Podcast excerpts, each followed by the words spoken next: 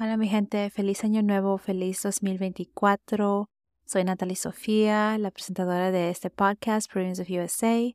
Espero que hayan pasado una linda Navidad si lo celebran y que tengan un, y les deseo lo mejor este año en el 2024. Les deseo mucha salud, mucha alegría, muchos momentos con sus seres queridos. Bueno, yo, ¿cómo explico? El año pasado, eh, creo, si, bueno, si ustedes son miembros del newsletter, que les espero que sí, y también he compartido algunas ah, cosas personales en, en, la cuenta de Instagram. Ah, algunos de ustedes sabrán que fui mamá, tuve una bebé eh, en el año 2023, el, mi guaguita. Y bueno, fue un año de mucha transición para mí y para mi familia es mi primera bebé y bueno, muchas lecciones, muchas noches de no dormir. y, pero afortunadamente he tenido también mucha ayuda de mi familia, mucha ayuda de amigas y estoy muy agradecida por eso. Y es por eso que eh, no he traído mucho contenido eh, en el año 2023. Sí tuvimos algunas entrevistas y, y hice alguno, hice más ah, episodios así sola, conversando de un tema de que cualquier tema probablemente ah, relacionado a ser mamá. Y bueno, y ¿qué viene para el 2024? Bueno, eh, ser mamá es, un, es full time, es tiempo como un trabajo de tiempo completo y sobre tiempo. Y a pesar que tengo ayuda y todo, eh, tener una bebé es, es, estar pendiente siempre y además quiero, quiero estar con ella, quiero, quiero compartir sus momentos, quiero verlo desarrollarse. Entonces, eso se hace difícil, eso hace que sea difícil hacer todos los otros proyectos personales que tenía. Todavía tengo mi trabajo, eh, todavía eh, tengo otras responsabilidades en mi vida. Entonces, lo que estoy pensando para el 2024 es traerles más episodios así solos, solo, solamente yo conversando de diferentes temas, tal vez de ser mamá, tal vez temas que, que quiero compartir con ustedes, sea, ustedes saben que tengo, me, me gusta mucho aprender de finanzas, finanzas personales, cómo mejorar mis finanzas y tal vez les traiga más contenido de eso, ¿no? Porque es algo que yo aprendo y me gusta compartir lo que yo aprendo. No sé si quieren más contenido en español. Este podcast eh, es para peruanos aquí en Estados Unidos. Claro que lo escuchan en otros países. usualmente hablamos más inglés, las entrevistas son más en inglés porque, em, bueno, yo crecí en Estados Unidos, hablo español, no diría que lo hago perfecto, pero no sé si ustedes quieren más contenido en español, sí, sí, escríbanme vía Instagram y me, me dejan saber pero lo que quería hacer a comienzo, a los primeros meses de este año, es compartir algunos episodios que grabé en las primeras temporadas. Este podcast fue lanzado en el 2020, cuando comenzó la pandemia, y todos teníamos tiempo. y bueno, hay ciertos episodios que no son entrevistas que uno puede aprender mucho escuchándolas. Entonces, les voy a volver a compartir esos episodios en el mes de febrero. Este primer episodio es con Gilmer Reyes. Y Gilmer es alguien que conocí cuando yo vivía en Connecticut en los años 2010 por ahí. Y bueno, él es un peruano que se educó, bueno, él vino acá a los Estados Unidos a los 14 años y se educó en Estados Unidos. Fue a Harvard, MIT, todas las mejores universidades. Y después de unos años trabajando como eh, consultor o en consulting, decidió regresar a Perú. Entonces, en, esta entrevista, él comparte por qué, él comparte cómo tomó esa decisión y cuál fue el proceso y cuál fue eh, la experiencia de regresar a Perú a vivir. Es un buen episodio. Él es una persona fenomenal, muy inteligente, que en verdad quiere contribuir mucho al Perú. Entonces, espero que les guste este episodio. Ok, de nuevo, feliz año nuevo. Les deseo mucho, mucha felicidad, mucha alegría, mucha paz, mucha salud, que es lo más importante, paz y salud en este mundo. Y, y aquí yo trayéndoles contenido, aunque de vez en cuando un poco atrasado. Ok, gracias. Chao.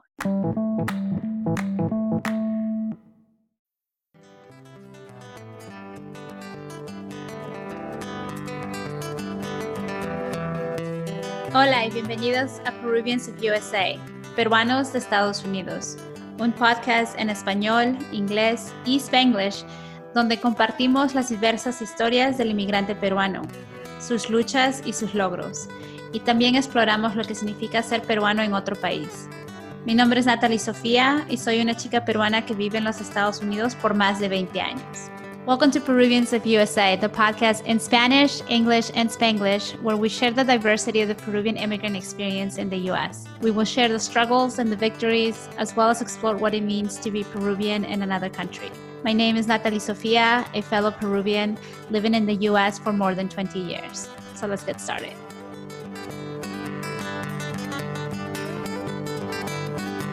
Hola, Girmer. Muchas gracias por estar aquí con nosotros para compartir tu historia uh, de cómo tú eres un inmigrante peruano. Uh, pienso que tu historia es muy interesante y que va a ser uh, algo que nuestra audiencia va a apreciar mucho. ¿Cómo estás, en, ¿Cómo estás hoy día? Muchas gracias, Natalie, por invitarme a este programa. Me parece genial la idea de poder este, recordar algunas experiencias buenas, otras de repente no tan buenas, pero todas son lecciones de aprendizaje eh, yo acá en Perú bastante bien, eh, felizmente de salud. Estos tiempos son tiempos difíciles para todos, pero bajo las circunstancias creo que no me puedo quejar, ¿no? Gracias. Me alegra que te encuentres con salud. Sí, es una etapa muy difícil, uh, una etapa que tal vez uh, nos obliga a reflexionar a todos y como te estaba contando antes de grabar, eh, estoy utilizando este programa como una oportunidad para reflexionar sobre mi propia ah, experiencia como inmigrante, porque como dije, la, experiencia como inmigrante a veces es fugaz, porque llegas a un país nuevo, no sabes el idioma, tienes que aprender todo, sacarle provecho y trabajar, trabajar, trabajar, entonces no, no tienes esa pausa, entonces eh, espero que nuestra conversación ayude a los audientes a tomar esa pausa, a reflexionar, ¿verdad?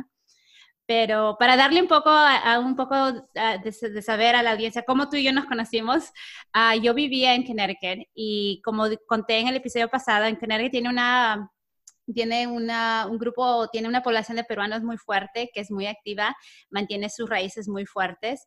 Y yo fui parte de, una, de un grupo que se llamaba PAPRO, que es la Association of Peruvian American Professionals. Y ahí Hilmer ese fue uno de los fundadores. Uh, Hilmer, ¿por qué no nos dejas saber cómo, cómo fue esa... Cuéntanos un poco de APAPRO, de los inicios de APAPRO. APAPRO.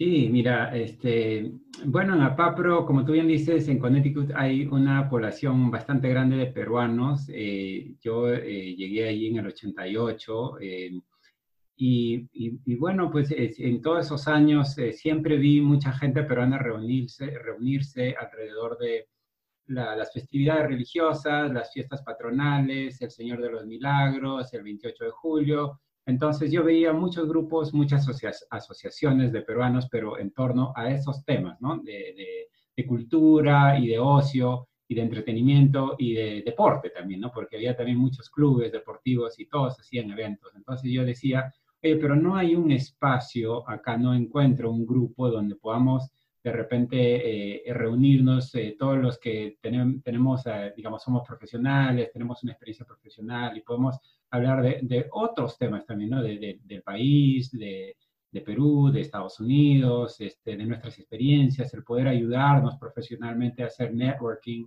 para poder de repente ver eh, otras oportunidades laborales. Este, nos falta este espacio a los peruanos y es así como la Asociación de Peruanos Profesionales, APAPRO en inglés, ¿no? Association of Peruvian American Professionals, nació con un grupo de peruanos ahí en Hartford, Connecticut, para poder reunirnos y conversar de estos temas un poco más allá del ocio, de la cultura y de las cosas bonitas que, es nuestra cultura, pero también creí importante que había esa necesidad, ¿no? Y así nació APAPRO.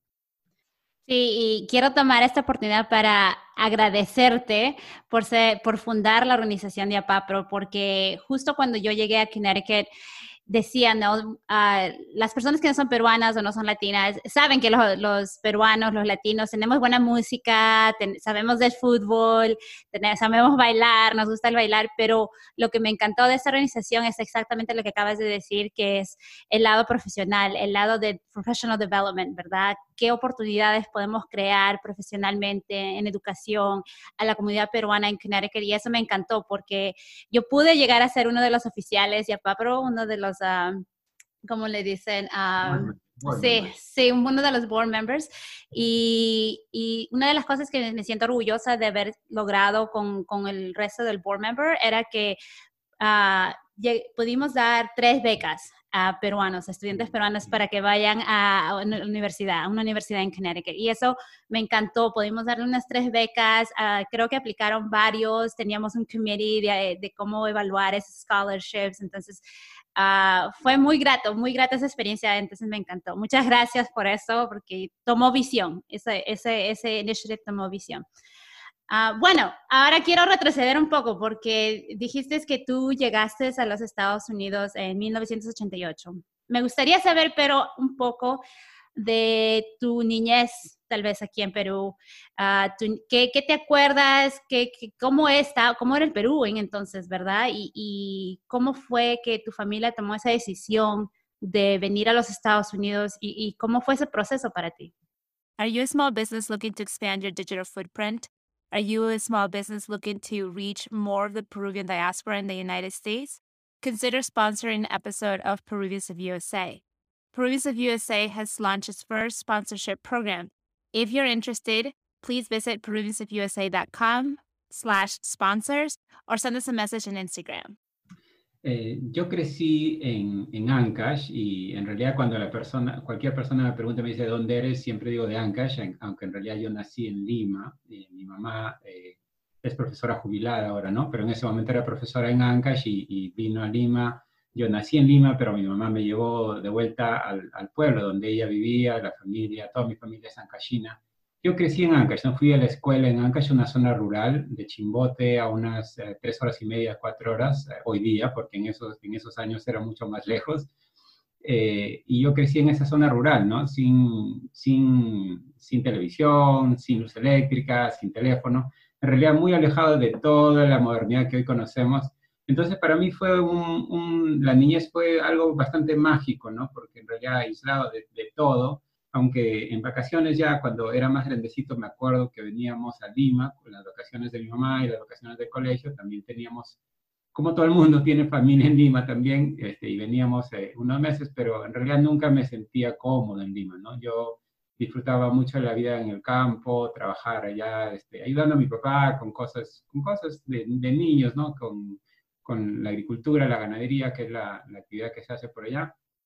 Terminé el colegio y luego, eh, bueno, mis papás dijeron tienes que ir a estudiar a, secundaria en Lima, ¿no? Porque no había secundaria o recién iba a hacer el curso de secundaria en el pueblo. Y me vine a Lima, ¿no? Entonces en Lima he estado tres años, ¿no? Por eso yo digo que mi vida es una, es una eh, es una cadena de cambios bruscos, ¿no? Entonces, vivir, venir de una zona rural, Lima, a la ciudad, pues en los años 80, con el terrorismo, viví en San Juan de Miraflores, recuerdo que muchas, muchas noches había apagones y se prendía la voz del martillo en, un cerro al frente, eh, y, bueno, pues era, eran momentos bien difíciles que yo en realidad no lograba interiorizar y, y, entender bien, ¿no? Pero solamente sabía que era algo eh, diferente y algo no muy bonito, ¿no? Entonces, eh, estuve tres años y medio y, bueno, en esos años salió pues los documentos para poder viajar a Estados Unidos. Mi mamá sobre todo no lo pensó dos veces, mi papá como que estaba en duda, eh, no quería dejar, digamos, la vida que él tenía aquí, pero, pero de todas maneras, pues creo que fue una gran decisión porque eran momentos muy difíciles para el país, ¿no? Y, cómo llegamos a, Estados Unidos en realidad es una historia muy interesante porque mi, siempre he tratado de preguntar, ¿no? que a veces algunos detalles de repente me olvido, pero eh, resulta que una prima de, una, de mi abuelita, que, que, falleció hace poco, pero una prima fue la primera en venir de, la, de los familiares, ¿no? de, los familiares que nos acordamos, y ella llegó a Estados Unidos en 1952.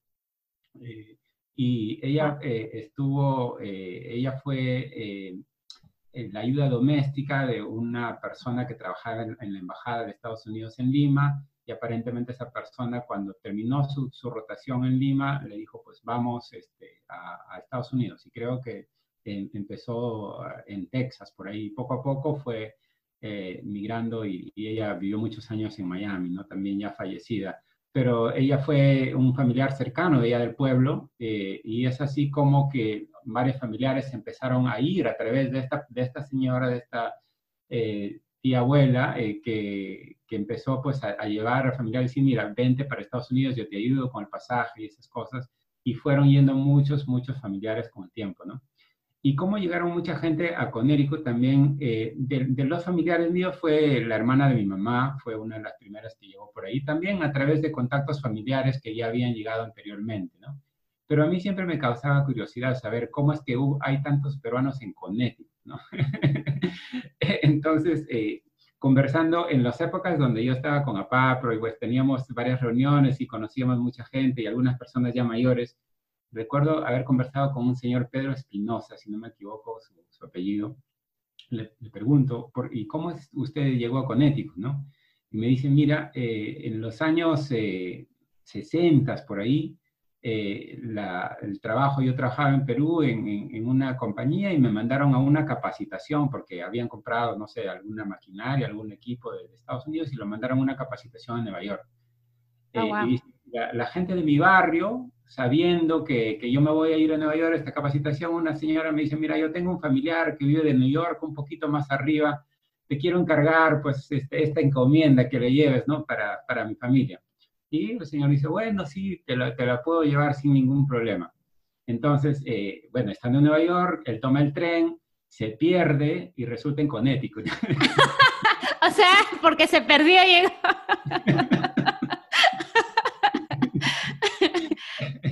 Eh, Qué chistoso.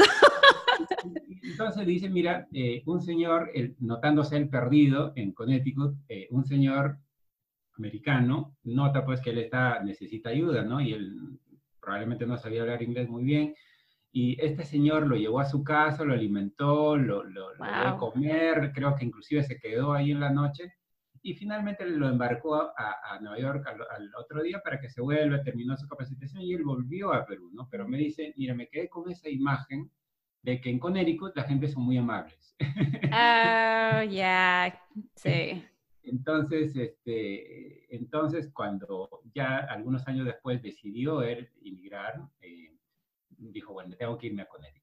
Y así él ah, vino con Érico, trajo a su familia, los amigos y mucha gente empezaron a venir. Yo creo que hay muchas historias de ese tipo eh, y seguramente ha sido lo mismo con, con, con, mi familia y otros que vinieron antes, de, de, la hermana de mi mamá, que te digo, que empezaron a llegar a Connecticut. Eh, y bueno, pues el resto es historia, ¿no?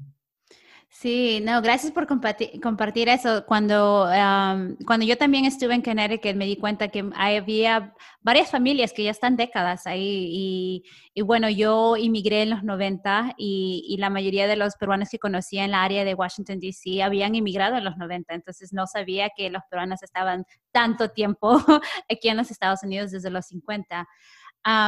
pero me pregunto cuando, bueno, tú viniste en 1988, ¿cuántos años tenías entonces?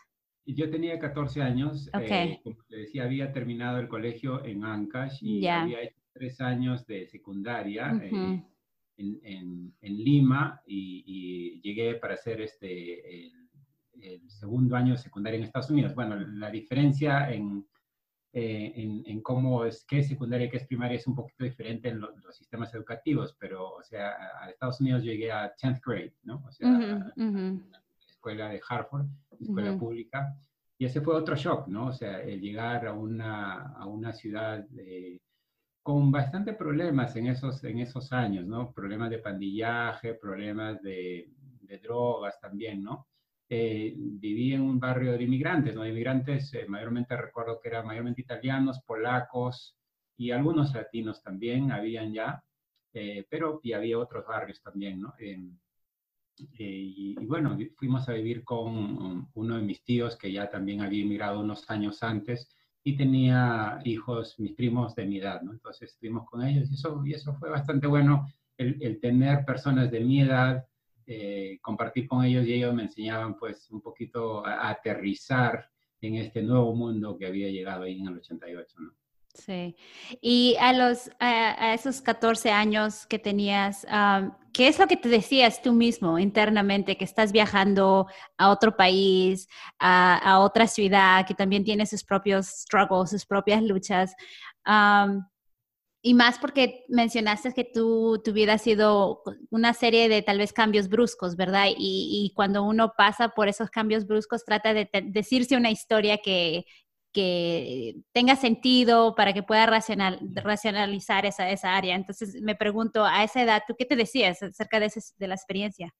Eh, la verdad que yo creo que no lo asimilaba mucho, ¿no? O sea, la verdad que yo me concentraba más, mi familia siempre me, me ha inculcado, oye, concéntrate en, en, tus estudios, en tener éxito personal, esfuérzate mucho, este, la ética del trabajo, ¿no? Desde, desde crecer en Ancash, cuando yo llegué a Estados Unidos también a los 14 años, con mis primos eh, empezamos a repartir periódicos para ganar una propina.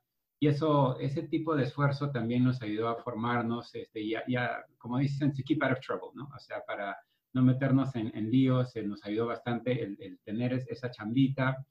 Y, y, yo siempre me ha gustado los estudios y yo me concentraba mucho en eso, ¿no? En la escuela yo veía muchas cosas que no me hacían sentido, la gente que se peleaba, las pandillas, pero yo me concentraba en mis estudios, ¿no? Esa era mi forma de alguna manera de, lidiar con, con, ese ambiente que, que, era desconocido para mí y la verdad que no, no quería ni siquiera conocerlo porque no, no me era familiar, ¿no? Eh, y, y, bueno, también mi, mi, familia siempre me decía, oye, es mejor que no te metas con, con nada que no conoces mucho, ten cuidado, este, porque, bueno, en las noticias salía pues a estos problemas en el colegio, es mejor que no te y, bueno, lamentablemente, digo lamentablemente en el sentido que eh, eso no me permitió hacer muchas amistades, ¿no?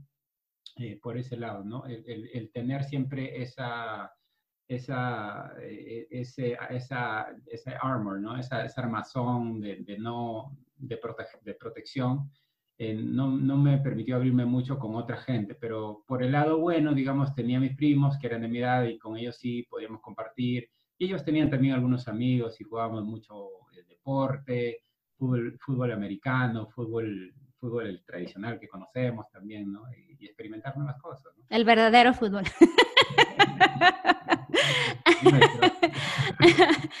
so, una de las cosas que um, mientras escucho tu, tu historia de, de, tu experiencia en el colegio, en la secundaria y, y, tal vez no saber y enfocarte en tus estudios, me, me, identifico mucho con eso porque yo también me enfoqué mucho en mis estudios, um, pero sí hubo una etapa en el primer año donde yo quise regresar a Perú. O sea, yo era niña, pero yo me acuerdo, empaqué mi maleta, dije, no, yo me regreso a Perú, no puedo estar acá, extraño a mi familia. Bueno, yo estaba acá con mi papá, mi mamá, mi hermano, pero extrañaba a mis primos, eh, mis vecinos, mis amigos. Uno tiene uh, la facilidad de tener siempre amigos en la calle ahí que están en, que uno puede jugar, ¿verdad?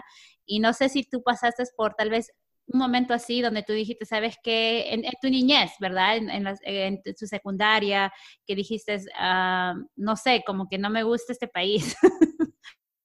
Eh, no tanto, mira, este, porque la experiencia que yo había tenido en Lima los tres años anteriores tampoco habían sido de, lo, de los más bonitos por lo que te comentaba, ¿no? Eran años difíciles de, los que pasaba el Perú, el Perú muchos apagones, eh, muchos problemas de ese tipo y y para mí Lima siempre fue foráneo, ¿no? Fue un lugar en que en realidad no me acostumbraba tanto. Entonces, regresar a Estados Unidos, a Lima, no, no, no, no nunca se me cruzó por la, cabeza, ¿no? Pero, y además, como te digo, tenía ese network de soportes, a esos, eh, esos familiares de mi edad, que, que en los, con, los, con, los cuales jugaba, con los cuales me divertía, y en realidad lo pasaba bastante bien, ¿no?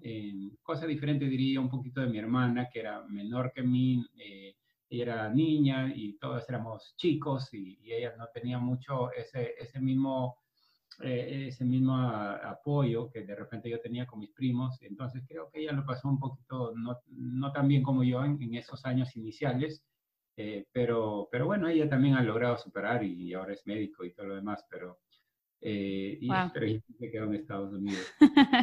No, no, no, no, la, no la pasé mal en ese sentido, porque tenía esa red de apoyo, ¿no?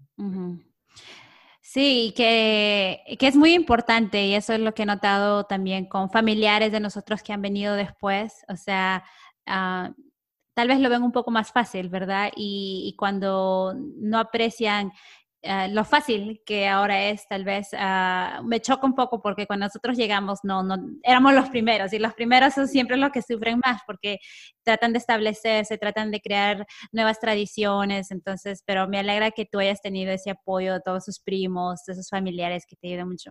Bueno, en el otro, en el, otro lado, ¿qué es lo que te gustó cuando llegaste acá y dijiste, wow, o sea, eh, me gusta esta, este aspecto de este país, uh, sea, bueno, tal vez no la comida, porque la comida siempre nos gusta a nosotros, pero ¿qué, ¿qué, es lo que te gustó cuando llegaste a Estados Unidos?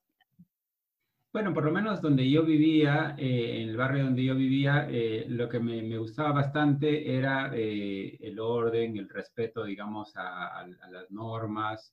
pues a diferencia de Lima, donde había pues mucho caos, mucho tráfico, mucho de todo, mucha contaminación.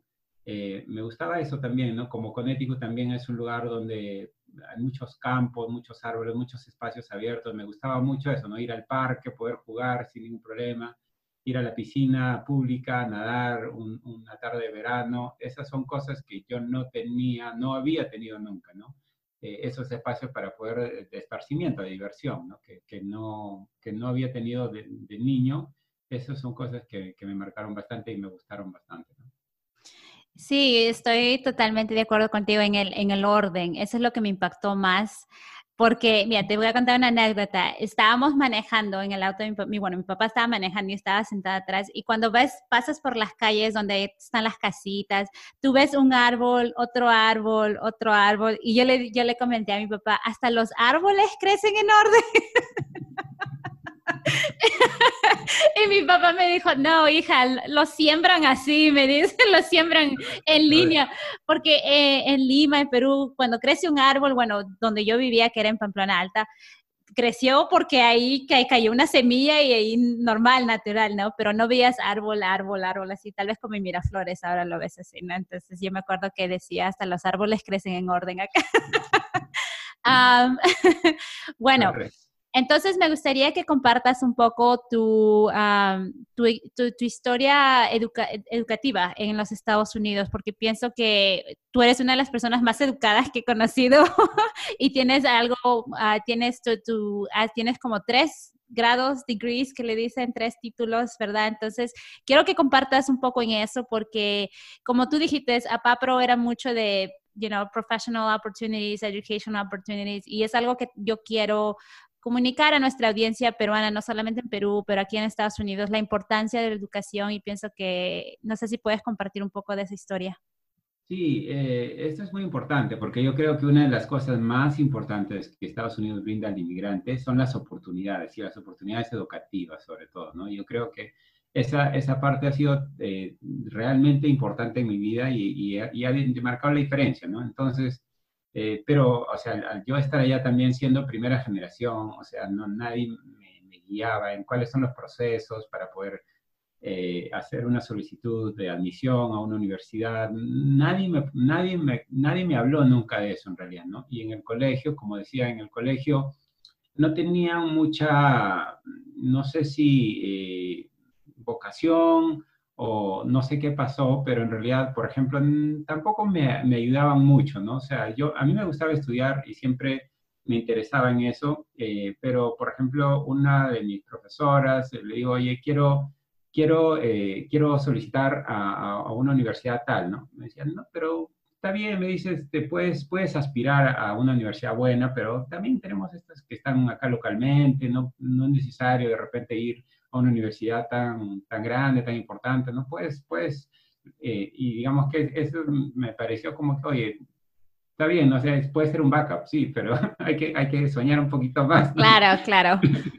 eh, pero mira, es interesante cómo eh, las cosas se fueron dando y en realidad parte de, de, qué es lo que conseguí al final en, en, términos de educación fue suerte, ¿no? Porque eh, vino un college fair a mi, a mi, a mi escuela, a mi secundaria, y, bueno, estuvieron ahí hablando a los chicos sobre, oye, eh, hay, hay, universidades, ¿no? Entonces, esa fue la primera vez que en realidad alguien me habló de la universidad y que la universidad era una opción para mí, ¿no? yo en realidad no sabía, eh, porque mi papá no fue a la universidad, mi mamá estudió, un, digamos, estudió para ser profesora, pero digamos no recibió un título eh, maestría ni nada de eso, ¿no? Pero sí, ella sí estudió este, para ser profesora, pero eh, allá en Estados Unidos este, no, no tenía nadie, ¿no? Entonces, estos señores de, creo que fue de, Amherst College, eh, y, y, porque estaban cerca, habían venido,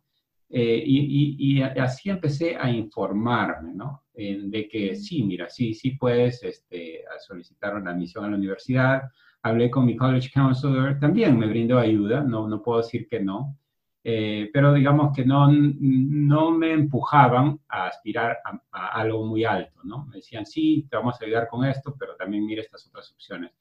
Y cuando yo, eh, tú sabes que en el proceso de solicitar admisión, el proceso es, eh, te mandan información, tú vas a hacer una visita, a ver, entrevistas con algunos este, estudiantes, de repente estás ahí un par de días y conoces, ¿no? Entonces, yo no sé, por alguna razón, eh, yo eh, eh, leyendo los materiales que había recabado de, esa, de ese College Fair, ya me había decidido, me había decidido ir a la Universidad Bucknell, que está en Pensilvania. No sé por qué razón, había leído, habían todos estos ahora tienen la internet, pues, ¿no? Pero en esa época tenía que ir a la biblioteca, a la biblioteca había unas libras, unos libros así grandes donde tú podías leer las universidades que hay, en qué, en qué facultades se especializan, etcétera, etcétera, y puedes llamar por teléfono y te enviaban información por correo, correo físico. Entonces, leyendo toda esa información, yo por alguna razón decidí que quería ir a Buckner. Entonces, ya me dicen, vente a visitar. Ya, me voy a visitar eh, y me perdí en Nueva York otra vez. de Nueva York y de Nueva York a Pensilvania, ¿no? Eh, entonces me perdí en la estación de bus tan grande de Nueva York, me, como que me, me, dio miedo porque era un entorno pues de mucha bulla, mucha gente de diferentes nacionalidades, era, era muy loco, no estaba acostumbrado a eso, yo recién terminando el colegio. Entonces decidí volver, ¿no? me volví y nunca fui a Ognet. Wow, ¿nunca fuiste a conocer la universidad entonces? Mira, o sea, o sea, los peruanos en Canadá que toman decisiones porque se pierden y...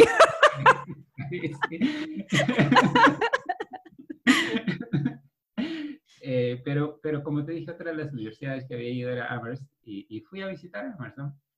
Entonces en Amherst eh, y bueno, a pesar de que yo nunca llegué a visitar Bucknell, ya había tomado esa decisión, ¿no? De alguna forma. Pero dije, bueno, voy a ir a Amherst a visitar a Amherst también, ¿no?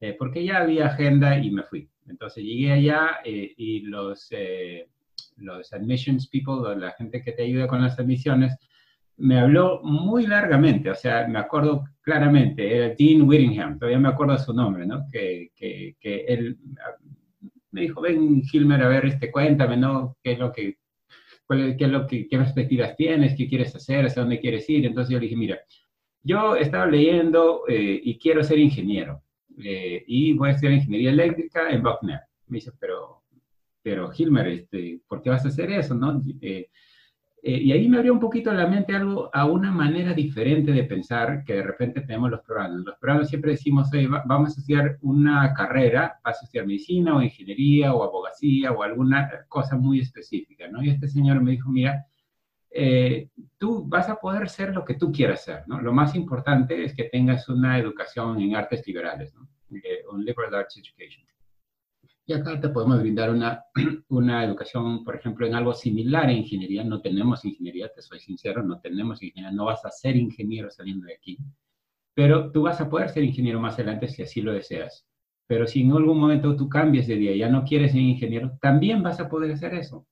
¿no? Porque con una educación de artes liberales, pues nosotros te damos todas las destrezas eh, para poder prepararte para con lo que quieras ser. ¿no? Puedes ser médico después, puedes ser abogado después, puedes ser ingeniero después pero nosotros tomamos todos los fundamentos. Y eso en realidad me abrió la mente hacia algo, a una manera de pensar que yo hasta ese momento no, ni, ni, lo concebía, ¿no? Y creo que mucha gente, inclusive hoy, todavía no, no, no, este, no captan mucho esa forma de educar, de educar a las personas, ¿no? Y creo que es mucho más relevante hoy en día ese tipo de educación donde tú, claro, tienes que aprender a hacer análisis, eh, tienes que aprender a comunicarte y, a informarte bien, ¿no? Y esas son las cosas que yo aprendí. Yo estudié física finalmente y luego hice una maestría en ingeniería electrónica y fui ingeniero.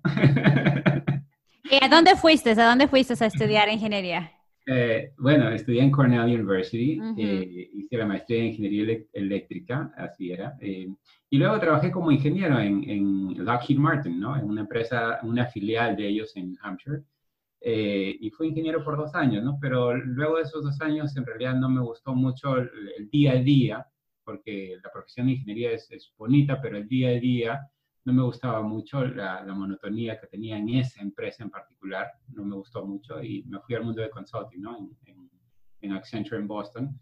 Y, tenía razón este señor, o sea, mirando hacia atrás, eh, que yo podía hacer lo que quería hacer, ¿no? Pero con tal que tenía los, con tal que tengan los fundamentos necesarios, ¿no? La preparación necesaria, ¿no? El análisis, la comunicación. Y eso, es, eso, es, verdad, no, yo también estoy de acuerdo que el liberal arts o las artes liberales te preparan para mucho más, te preparan como para ser flexible en, uh, en mentalmente, para aprender nuevos temas, ¿verdad? Entonces, uh, pero tú estuviste en Amherst, yo fui a Smith College. ¿Tomaste algunas clases en Smith College o conociste algunos Smithies ahí en Amherst o no? Bueno, bueno, era, era un poco tímido con las chicas.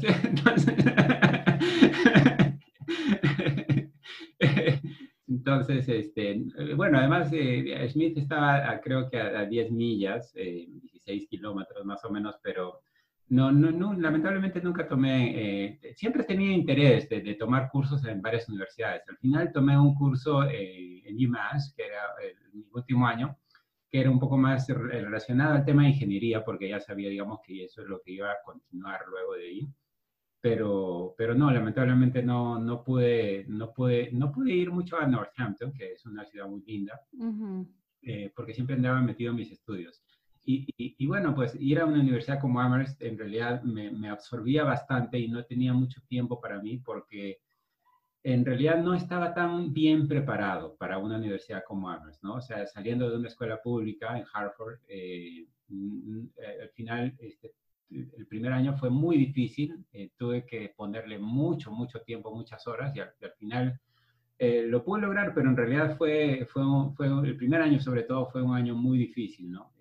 académicamente hablando, y eso significó también, pues, sacrificios, ¿no? O sea, el el encerrarme básicamente en mi dormitorio en la biblioteca para poder este, cumplir académicamente, ¿no? Y eso no me permitió, digamos, disfrutar un poco de, la diversidad de cosas que hay en el Five College Area, ¿no? Sí, y según dicen las chicas de Smith College son muy directas, así que tal vez te hubieras asustado. así me han dicho, yo no estoy necesariamente de acuerdo, pero así me han dicho. Bueno, entonces tú estudiaste, eh, sacaste tu título en Liberal Arts. ¿Exactamente en cuál era? Eh, ¿Te acuerdas? Física, en física. Y de ahí fuiste a Cornell a sacar tu maestría para ser ingeniero. Y fuiste ingeniero, de ahí fuiste, te fuiste a consulting en Boston. Pero de ahí tú seguiste estudiando. ¿Qué seguiste estudiando?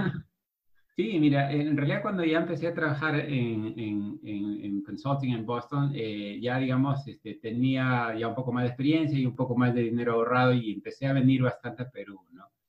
Eh, eh, entonces, este, junto con los paisanos de mi pueblo, que vivimos una colonia importante en Hartford, empezamos a hacer cosas en nuestro pueblo. Entonces yo como siempre venía a Perú todos los años ya en esos, en esos tiempos de vacaciones, dos, dos semanas de vacaciones, siempre me venía a Perú, generalmente, ¿no? También he ido a otros lugares, pero generalmente la pasaba en Perú.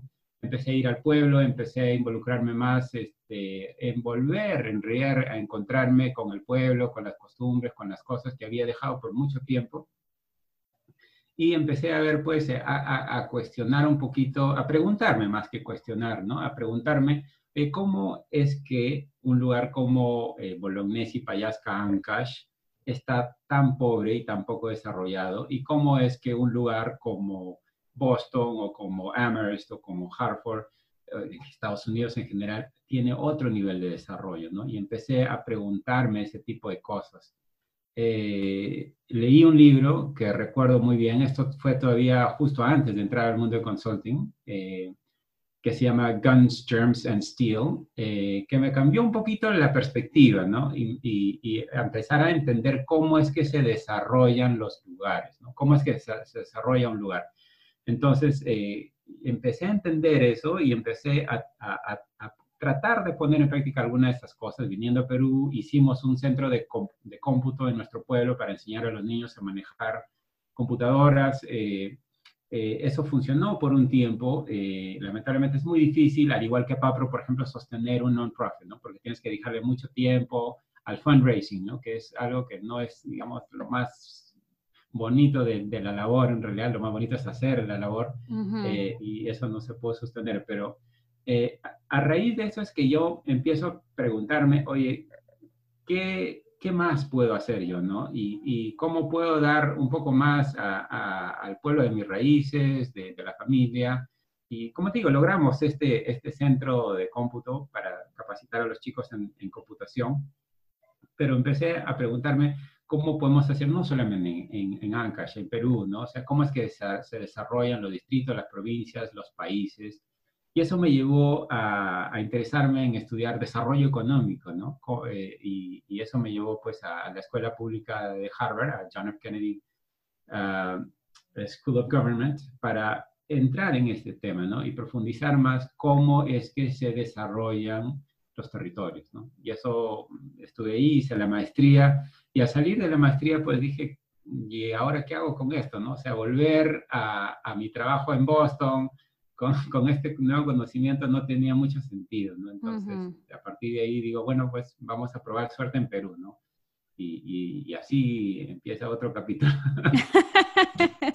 bueno, uh, tú, tú, tú, lo dijiste así como que, bueno, dijiste, vamos a probar suerte en Perú, pero me imagino que fue, o tal vez no, tal vez no, pero me imagino que fue un proceso llegar a ese punto tal vez tuviste conversaciones con personas en la universidad, profesores que te, guiaron con tal vez la idea de regresar al Perú.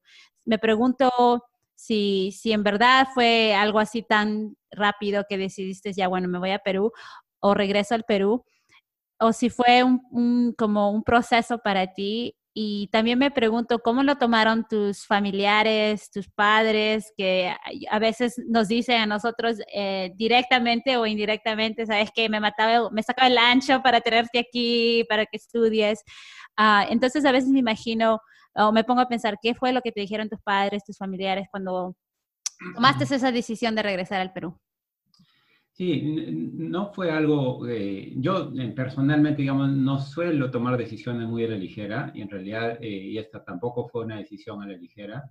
yo diría que ese proceso de tomar esa decisión hasta llegar al punto de decir ya me voy, fue más o menos siete, ocho años, desde que yo leí el libro que te comenté hace un momento y empecé a entender un poquito esa dinámica hasta el momento en que dije me voy, siete, ocho años, ¿no? Eh, ¿Qué pasó en, medio de ese proceso? Al inicio de ese proceso fue volver a Perú más frecuentemente, visitar el pueblo más frecuentemente, tratar de entender un poquito las necesidades eh, y, reencontrarme un poquito con, el país. Después, eh, en el 2001, recuerdo, y lo recuerdo porque fue el año fatídico de las Torres Gemelas en Nueva York, eh, fue un año donde eh, hubo un poquito de, baja en la economía en Estados Unidos, entonces la empresa Accenture, donde yo trabajaba, dieron la opción a, los consultores de tomar un tiempo off, ¿no? O sea, de tomar un, tiempo libre, un, tiempo sabático, eh, y ellos pagaban una porción de tu salario, ¿no? entonces dije, bueno, voy a aprovechar de ir a Perú. Entonces estuve en Perú en el 2000 en 2001 estuve alrededor de seis meses, si, recuerdo bien, eh, seis, siete meses estuve en el Perú y, fue simplemente, me vine con la idea de simplemente reencontrarme un poco más con el país y conocer un poquito más el país nuevamente, ¿no? Después de haber estado tanto tiempo. Me quedé en la casa de mis tíos en Surco. Eh, inclusive fue, fue el año que, que ganó Toledo las elecciones, recuerdo, porque eh, inclusive encontré un conocido que, estaba trabajando unos temas en, una, una, entidad pública y fui a hablar con él y le dije, mira, yo estoy haciendo este, estos trabajos en Estados Unidos, conozco los temas de tecnología, te puedo ayudar en algo. Y, bueno, sí me dijo, ven, y hicimos una especie de consultoría donde le ayudé a, dimensionar algunos aspectos eh, de, esta entidad pública. Entonces me empecé a familiarizar también con el tema del sector público. ¿no? Eh, y bueno, terminó esa, esa, esa temporada y, estuve en Estados Unidos nuevamente, pero me había gustado estar aquí, ¿no? En esa época. Eh, y eh, entonces siempre añoraba nuevamente volver.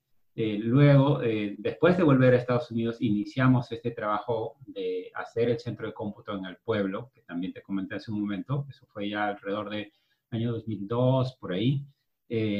al volver de Perú, iniciamos esta labor, entonces yo también, para poder hacer el seguimiento de este proyecto, también venía al Perú, entonces, como te digo, todo eso cada vez me decía, oye, pero si a ti te gusta estar tanto en Perú, y si te interesa hacer proyectos de desarrollo en Perú, eh, bueno, ¿por qué no haces la maestría? Y una vez que hice la maestría, dije, bueno, ya tienes la experiencia, el gusto, ahora el conocimiento, pues ya tienes que, tienes que irte a Perú, ¿no? O sea, fue ese, ese proceso. Y, y, todo el mundo ciertamente en esa época, más que ahora, todo el mundo me, me tildó de loco, ¿no? De nadar contra la corriente, de, de de qué, está, qué le ha pasado, de repente... Eh, está mal, está mal, dijeron. De repente ha tenido una decepción amorosa que se va. ¿Quién fue? ¿Quién, fue? Cuenta, ¿Quién fue? ¿Quién?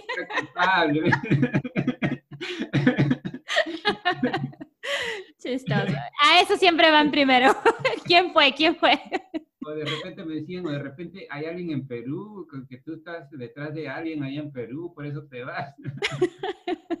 Pero en realidad no fue nada de eso, en realidad fue, como te digo, fue este proceso de, de querer hacer algo en Perú, de, de poder dar a, a, a, mi pueblo y, y, al país este, un, un, algo de contribuir ¿no? en lo que yo había aprendido y conocido.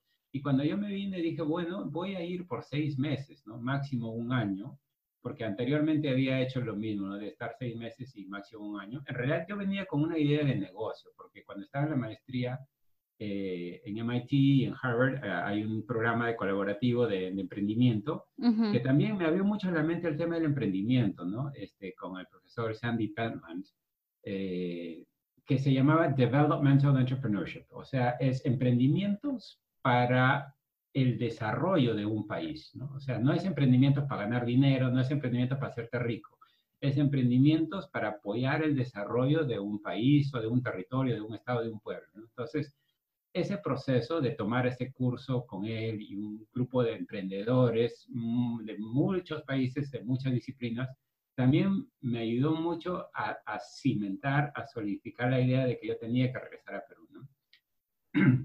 Entonces hice un plan de negocios y con ese plan de negocios, que ya había trabajado en este curso, eh, pues dije, voy a probar esto, este plan de negocios allá en Perú. ¿no? Y así me vine y dije, bueno, voy a probar seis meses, un año. Si no funciona, me regreso. Y si funciona, bueno, me quedo un poco más. Eh, y, y, es así como, como regresé a Perú. ¿no? Y me pregunto, cuando regresaste, claro, eh, tu experiencia al regresar al Perú fue como en fases, ¿verdad? Regresaste y ahí regresaste varias veces o por un tiempo. Um, tal vez no fue ese shock que algunos de nosotros cuando estamos aquí en Estados Unidos 10 años y a los 10 años regresamos. Por ejemplo, yo creo regresé al, más, tal vez más de 10 años regresé y si hubo ese culture shock un poco.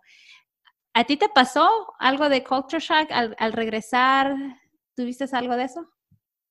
no diría que culture shock, porque había estado regresando bastante tiempo, pero sí a nivel de trabajo, sí, eh, a nivel profesional, sí fue totalmente un shock, ¿no? O sea, porque en el Perú eh, ahora de repente un poquito menos, pero en, ese, en, ese, en esa época muchísimo más, de, de donde pues los amigos eh, trabajan con los amigos, ¿no? O sea, es la red, ¿no? Eh, y acá hasta hoy día, una de las cosas que siempre te preguntan en Perú es a qué colegio fuiste, ¿no? ¿En qué colegio estudiaste o en qué universidad estudiaste? porque hay mucho de eso, ¿no? Mucha, mucha de red de amigos. Entonces yo, al no haber estudiado secundaria en Perú, al no haber estudiado universidad en Perú, no tenía ninguna red. Entonces, en ese aspecto, sí era como ser un inmigrante en mi propio país, ¿no? Porque era empezar desde cero totalmente a nivel profesional, ¿no? A tocar puertas, a decir, mira, yo soy Hilmer, sí, pero ¿quién eres tú? ¿A qué, a qué colegio fuiste? ¿A qué universidad fuiste?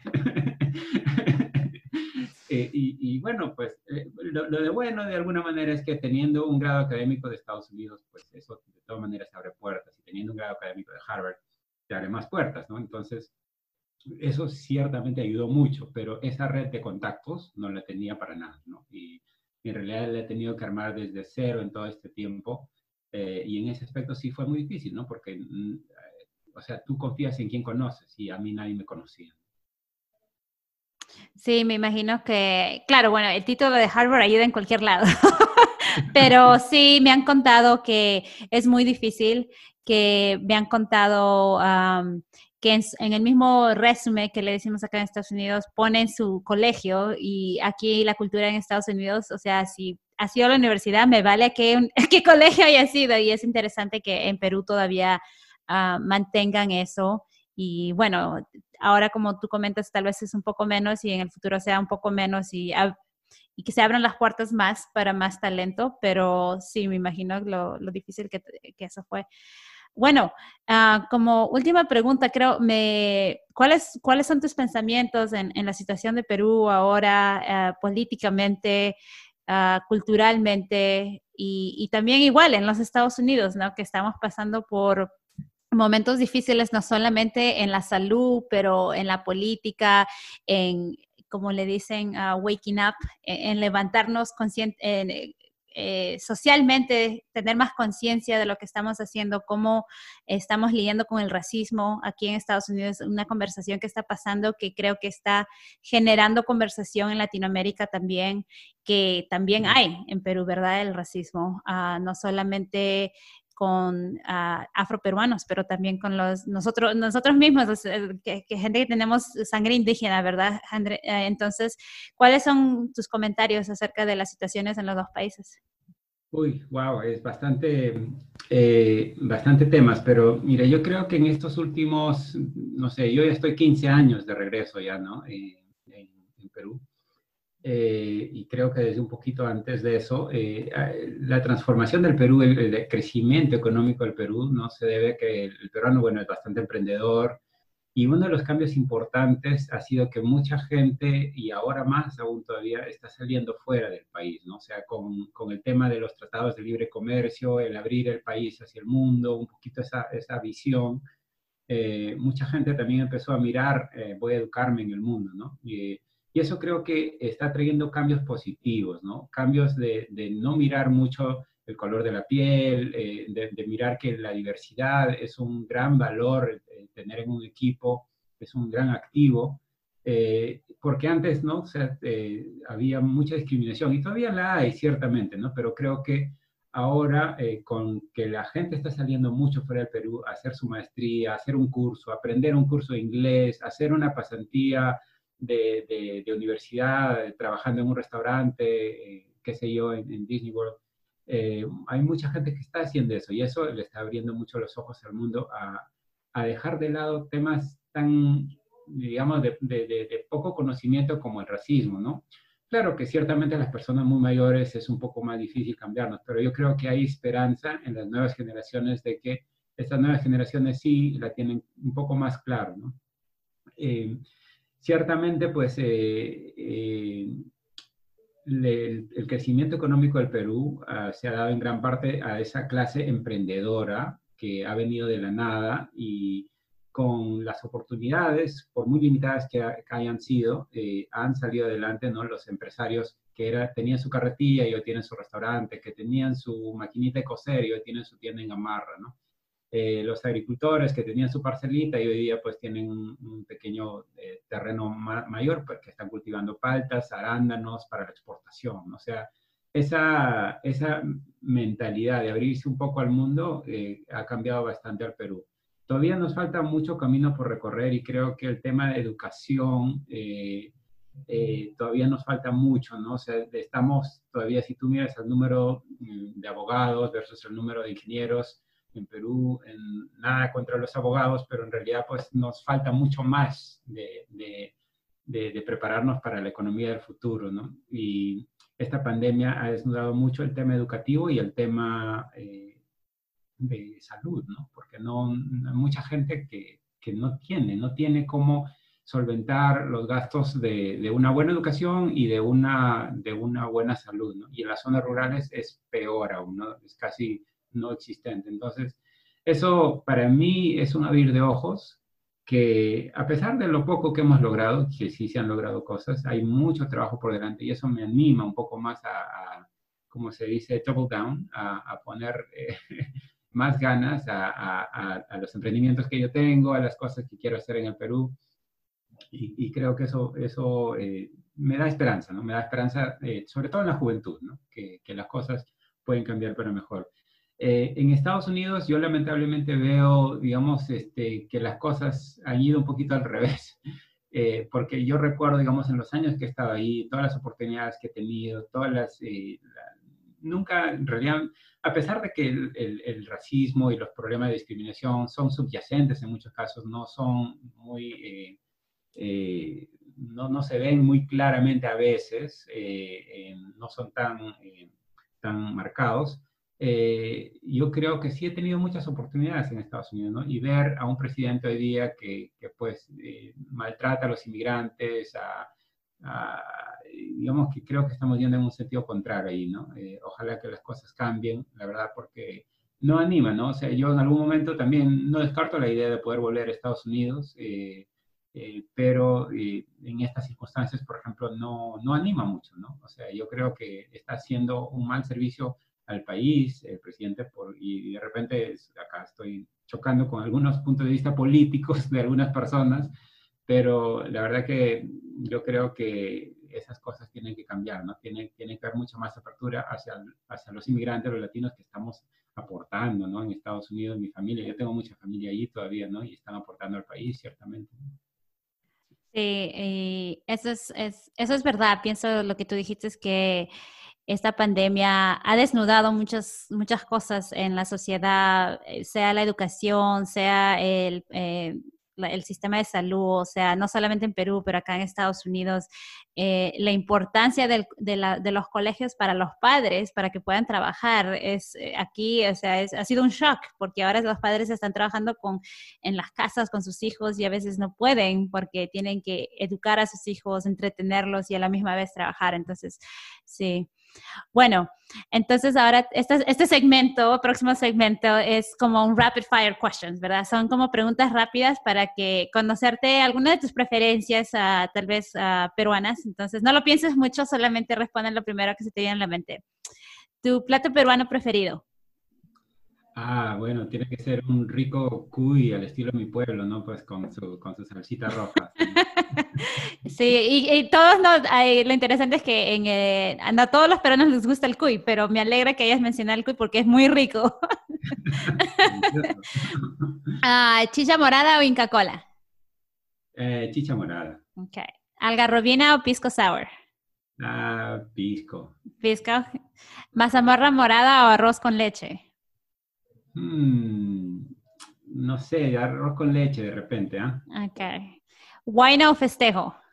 Oh, wine, por favor.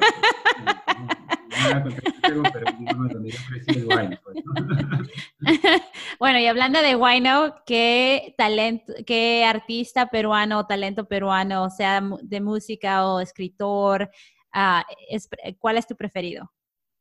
Bueno, hay, hay muchos este, artistas populares que me gustan, ¿no? Desde Dina Paucar hacia otros, pero un, una, un, un, músico que me gusta mucho su música, su melodía, es este, bueno, ya fallecido, ¿no? Eh, William García Zárate, un guitarrista eh, bien, bien chévere, me, me, gustó mucho ayacuchano, ¿no? Su música él, eh, es un poco melancólica, como toda la música ayacuchana, pero linda.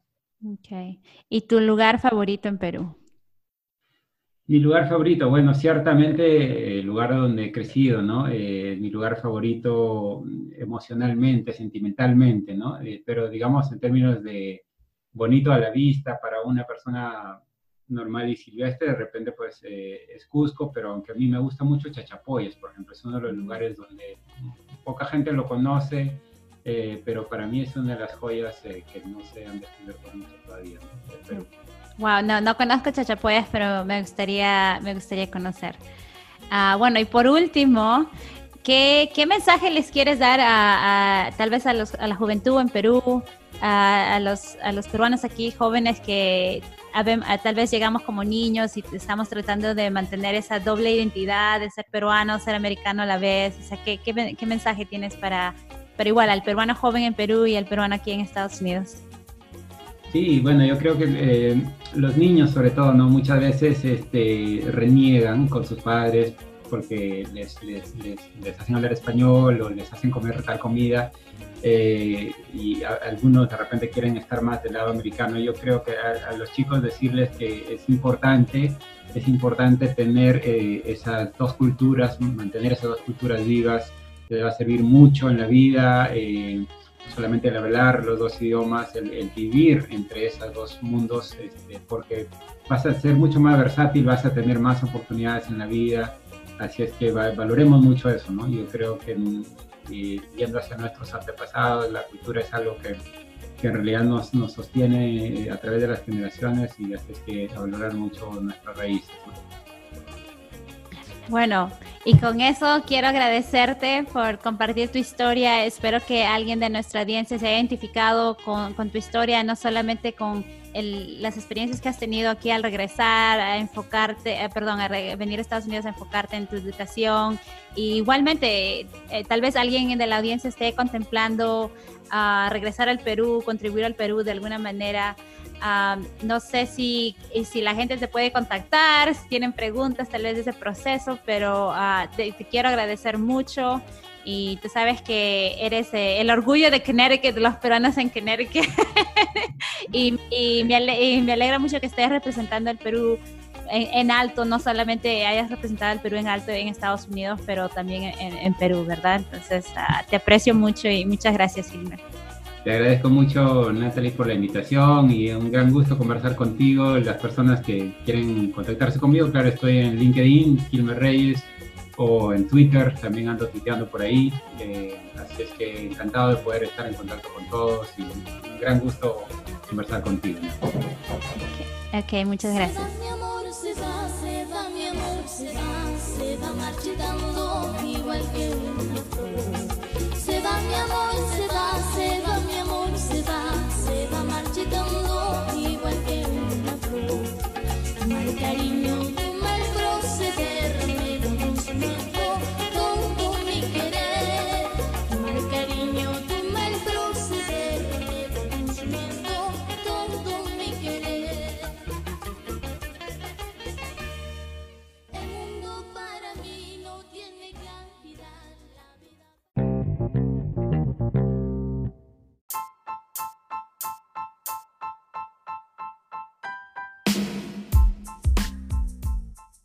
Thank you for listening to Peruvians of USA.